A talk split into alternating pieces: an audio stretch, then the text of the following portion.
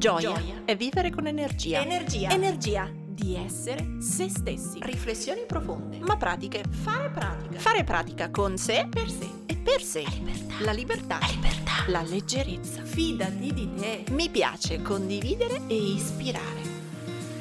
Ciao, sono Silvia del Corpo e la Mente, psicologa e psicoterapeuta. Qui metto tutto il mio spirito, i miei studi e la mia pratica per crescere insieme a te. Come? Un millimetro al giorno.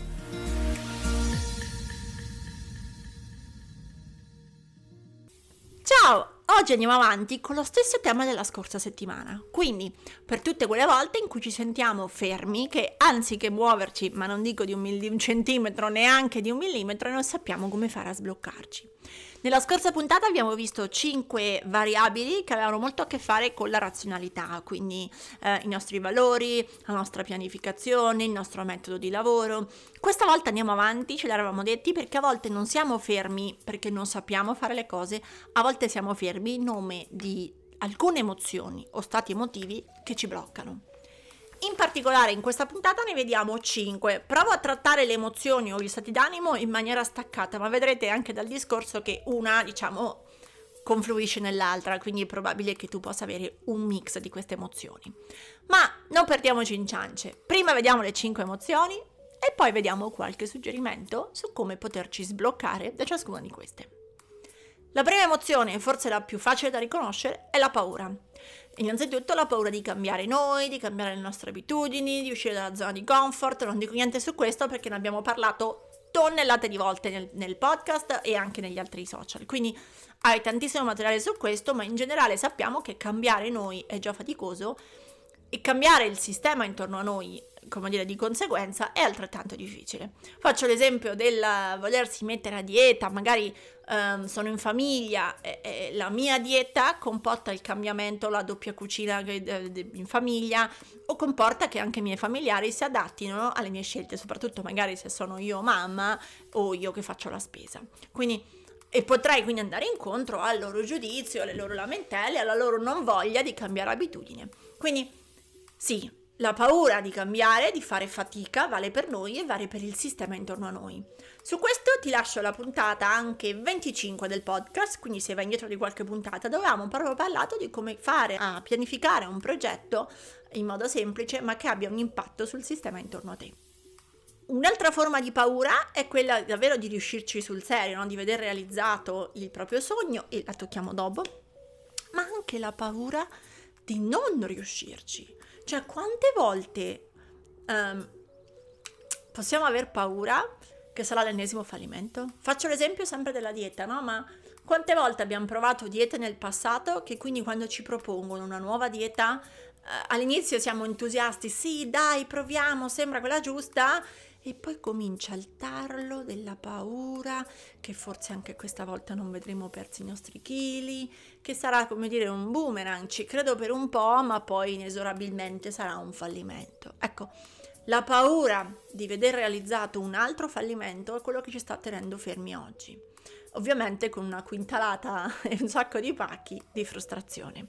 Quindi che sia la paura di cambiare, che sia la paura di riuscirci o la paura di non riuscirci, è molto probabile che restiamo fermi a dirci mamma mia com'è difficile, mamma mia non ci riesco.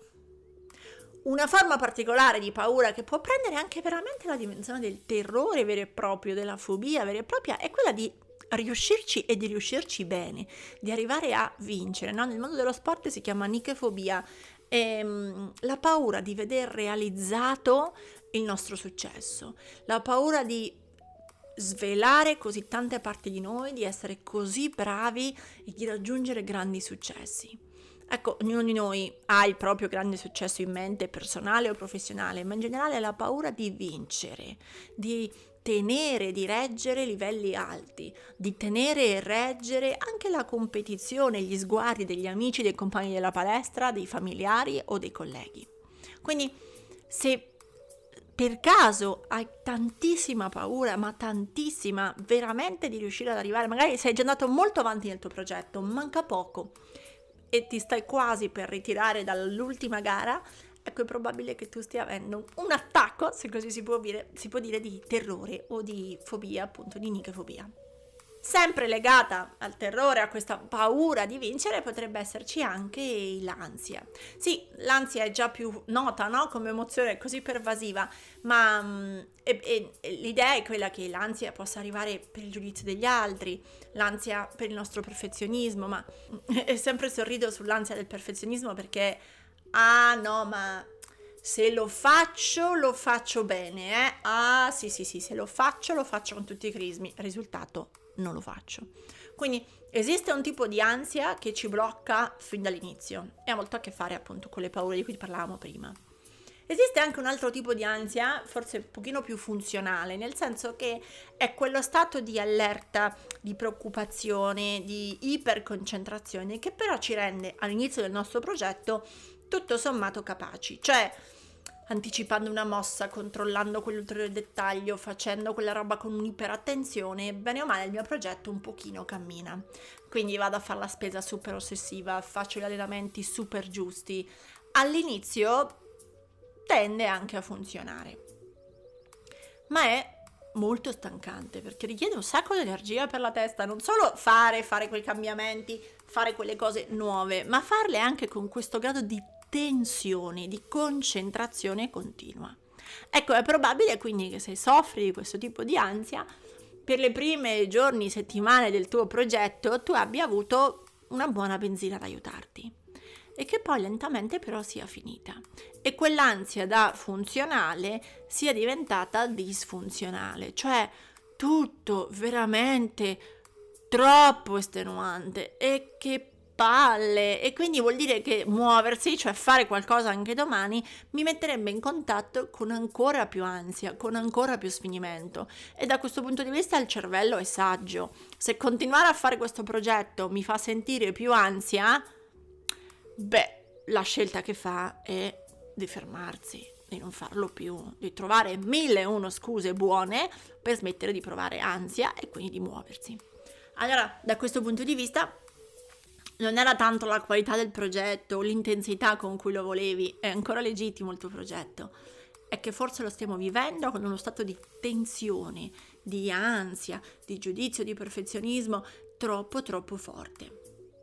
Infatti, insieme al perfezionismo arriviamo alla quarta emozione che può anche questa essere originata da una forte mh, dimensione di ansia, ma è il bisogno di controllo.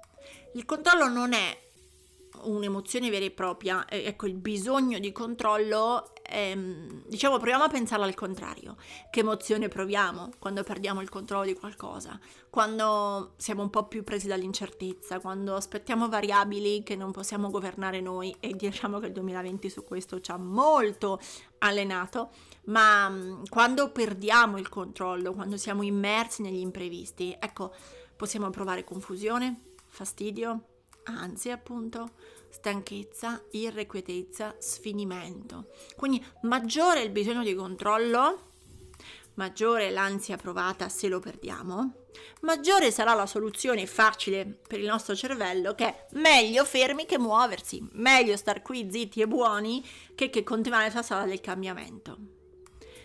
In questo senso un'emozione che ha lo stesso scopo è quella della vergogna. Potremmo andare incontro alla vergogna, sentire vergogna, quando per il nostro progetto ci troviamo a fare qualcosa di diverso, che significa diventare in qualche modo più visibili, più riconoscibili, più additabili, più criticabili e quindi più a rischio di vergogna. La vergogna è un'emozione che a livello funzionale, insomma a livello mh, evolutivo serve, è servita, quindi ce l'abbiamo come esseri um- umani, serve a proteggerci da un'esposizione rischiosa. Mi fa fare come mi ferma, mi evita di espormi a qualcosa che potrebbe essere, che dire, uno schiaffo sulle mani. Allora, provo vergogna che crea quel tipico stato di nebbia, la mancanza delle parole, non finire la frase, perdere la concentrazione, proprio perché ci blocca dalla successiva esposizione. Quindi non vado in palestra perché mi vergogno, non vado a fare i massaggi perché mi vergogno, non mi piace farmi toccare, non vado dal medico e così il mio progetto è nella testa, ma per paura della vergogna non mi mostro, non faccio. L'emozione è curiosa quella della vergogna perché nel, nello scopo evolutivo che ha di proteggerci, a livello biologico funziona come un salvavita, cioè stacca le funzioni superiori del cervello, creando quindi un'incapacità proprio di accedere alle aree della corteccia, della memoria, del linguaggio. Eh, ci fa sembrare un po' tonti la vergogna. Perché è, è proprio funzionalmente così, rimaniamo um, come dire, senza accesso alla razionalità, se la vogliamo chiamare così, alla corteccia, alle dimensioni più, più evolute del nostro cervello, ma restiamo con degli schemi un pochino più primitivi, un po' emozioni un po' più basiche, quindi il rossore, sensazioni di confusione e voglia di andarci a nascondere dietro la gamba di mamma e papà, anche se siamo ormai giganti. Quindi è un blocco totale quello della vergogna. Se allora io sento che nel mio progetto per qualche motivo io sono a rischio vergogna, ecco è molto probabile che io sarò fermo. Perché finché io ho la paura del giudizio, finché io ho un po' d'ansia, finché io ho... fa ridere, lo dico come se fossero cose minori, ma in realtà capisco che sono tutte cose importanti. Ma ho il perfezionismo, è ok, cioè sto ancora lì a, come dire, sgomitare con ehm, dei blocchi di cui posso riconoscere la causa. Ma quando provo vergogna è come se il mio cervello cancellasse tutto, quindi rende più difficile il ragionamento, rende più difficile trovare che cosa mi mette ansia, che cosa mi mette paura. La vergogna è proprio un'emozione che fa salire la nebbia, ci rende un po' pesciolini nel, nella bolla di, di vetro. Allora, la, come dire, il suggerimento che ho su questo è con molta pazienza e delicatezza e se puoi trattandoti veramente in modo molto delicato, prova a ragionare su qual è il giudizio di te che senti a rischio. Perché l'emozione e vergogna soffrono di più di vergogna. Le persone che hanno avuto nella loro storia evolutiva molti, molti attacchi a come erano, quindi non tanto a cosa facevano, hai sbagliato, bambino cattivo, hai rotto il gioco, non sei bravo a scuola ma bambini che hanno ricevuto critiche giudizi molto profondi su se stessi, sul carattere, su come erano nel profondo. Tanto più i bambini sono stati cancellati con giudizi cattivi, ripeto, non sul fare ma sull'essere, e tanto più è probabile che sentano che qualunque gesto della loro vita, anche da adulta, sia vergognoso, cioè li metta a rischio di nuovi giudizi così profondi. Allora, se quello che provi è vergogna, potrebbe essere un po' più difficile trovare qual è il motivo che ti ferma, ma pensaci con grande gentilezza e delicatezza. Qual è il giudizio che senti a rischio? Faccio un esempio forse un po', un po semplicistico, ma credo che renda l'idea. Se io sono una persona che ci tiene al proprio lato di socievolezza, di amicalità, la persona che fa le cene, che invita, adesso non quest'anno ovviamente, però nota e riconosciuta e fa parte della mia identità, quanto io sia socievole, compagnona, una che si adatta. E sto valutando di fare invece magari, che ne so, una migrazione a una dieta vegana. E, ehm, e questo rischia di farmi apparire, cioè da quando io lo dirò, lo farò, mi mostrerò con queste nuove scelte, rischio che il mio gruppo di persone strette mi dica che sono talebana, rigida, non più adattabile e che io voglio sempre le cose a parte. Quindi potrebbe essere che nella mia difficoltà a cambiare alimentazione ci sia la vergogna di immaginarmi me alle cene con i miei amici e di sentirmi le loro critiche e di vedere abbattuto quello che era un giudizio su di me che invece io mm, come dire, ci tenevo che loro mi vedessero in quel modo. Un altro esercizio, un altro esempio eh, leggero, ma credo utile, sia quello che facevamo qualche giorno fa su Instagram, dove raccontavo che ero uscita con, il, con un cappotto, per la prima volta nella mia vita ho comprato un cappotto rosa salmone e ci uscivo bella fiera a spasso, ma molto rosa e molto salmone, ve lo giuro. E appunto dicevo, insomma, no, usiamo perché ho sempre portato cappotti grigi, neri con la scusa che fossero, mm, che si sporcano meno, che si mettono con tutto, che durano di più, eh? ma in realtà era un modo per omologarmi, vestirmi più o meno uguale a tutti e non dare nell'occhio. E tantissimi di voi mi hanno scritto nei vari messaggi di Instagram proprio questa cosa del um, ah no, anche io mi vesto sempre di eh, perché non voglio dare nell'occhio, perché ho paura di dare nell'occhio. Ecco, È un po' questa roba qua la vergogna. Per paura di essere visti, mi nascondo un po'. O se fosse un progetto, mi fermo un po'. Allora, e, e questo è il punto, che sia il bisogno di controllo, l'ansia, il terrore o la vergogna, è come se mm, il cervello ci dicesse che stare fermi sembra meglio che muoversi. Stare fermi immobili, magari anche lamentandosi un po', è comunque meglio che muoversi in avanti rischiando giudizi, terrore, eh, perdita del controllo, imprevisti e l'essere visti davvero. Ma io non credo che sia davvero meglio stare fermi, perché ci sono dei costi emotivi ancora più forti.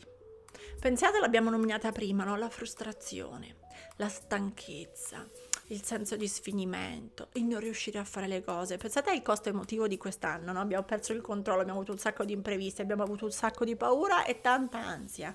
Non è che a livello emotivo ci abbia fatto bene. Ora, certo, il 2021 ce lo ricorderemo per un progetto che non abbiamo chiesto, ma va bene, torniamo ai nostri piccoli progetti di vita, che siano la dieta, l'allenamento, l'imparare una lingua, il cambiare lavoro, eh, il chiedere l'aumento dello stipendio o il fare una famiglia o, o, o dividerla una famiglia, qualunque sia il nostro progetto, ma non è vero che stare fermi non ha altrettanti costi emotivi. E poi sappiamo anche, cominciamo a sapere, che le emozioni trattenute creano quasi sempre anche dei blocchi fisiologici, contratture croniche, acciacchi e dolorini cronici. Di psicosomatica torneremo a parlare, questo del 2021 sarà forse uno dei temi che vorrò trattare di più, ma ci arriveremo con calma. Ora intanto per quello che interessa a noi, non è vero che stare fermi non abbia dei costi. E in generale, al di là dei costi emotivi, c'è anche, come dire, una sorta di abitudine al pensare che cambiare è difficile, richiede tempo, motivazione, energia, sforzo, bla bla, no? Quindi abbiamo sdoganato che cambiare è faticoso. Ma allora la domanda che ho per voi è: è davvero più faticoso muoversi o restare fermi dove si è e sopportare? Ve la rifaccio. È davvero più faticoso muoversi, anche di poco, o restare fermi dove sei adesso e sopportare? Boh, lascio ognuno di voi fare la propria, come dire, scelta, no? Su, su qual è il vero costo e qual è la vera fatica. Ma se per caso decidi di riprendere il tuo cammino, ricorda sempre qualche piccolo suggerimento. Fai poco, ma spesso. Non fare le grandi accelerate che poi ti deludono e torni alla paura di non riuscirci e all'ennesima frustrazione. Fai poco, a volte anche invisibile, ma fallo. Se soffri di terrore o di avere tanta paura, fallo con qualcuno. Ci calmiamo di più quando siamo in compagnia, per cui trova un tuo supporter, trova un aiuto, un'amica, una collega, un collega con cui puoi chiacchierare di questa tua crescita, di questo tuo progetto e sentire sostegno e fiducia. Abbasserà il terrore. Se hai l'ansia o un grosso bisogno di controllo, spacchetta il progetto in passi ancora più piccoli. Sì, devi avere una linea, un piano di massima, lo dicevamo nella scorsa puntata, ma adesso, per adesso, concentrati solo nel prossimo step, in modo tale che vedrai solo quello e non dovrai inventarti chissà quanti controlli.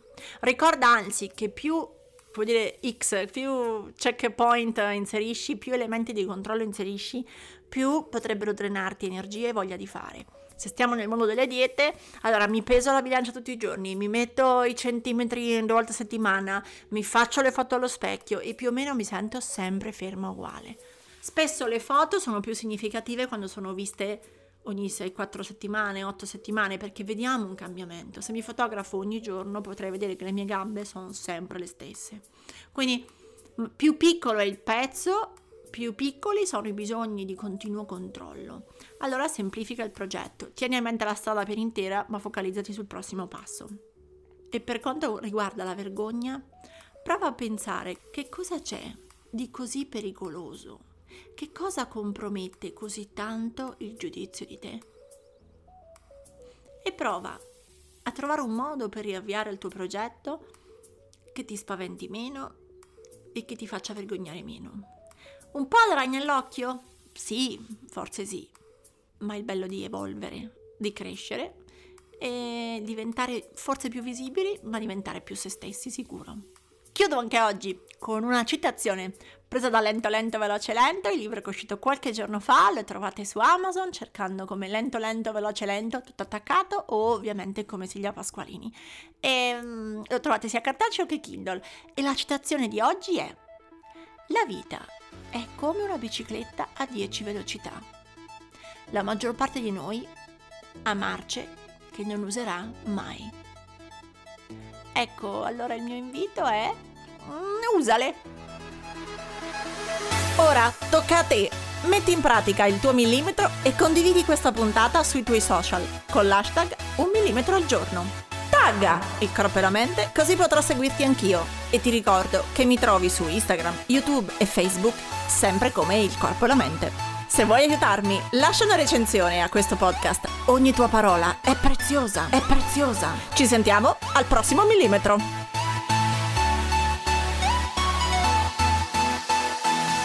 grana.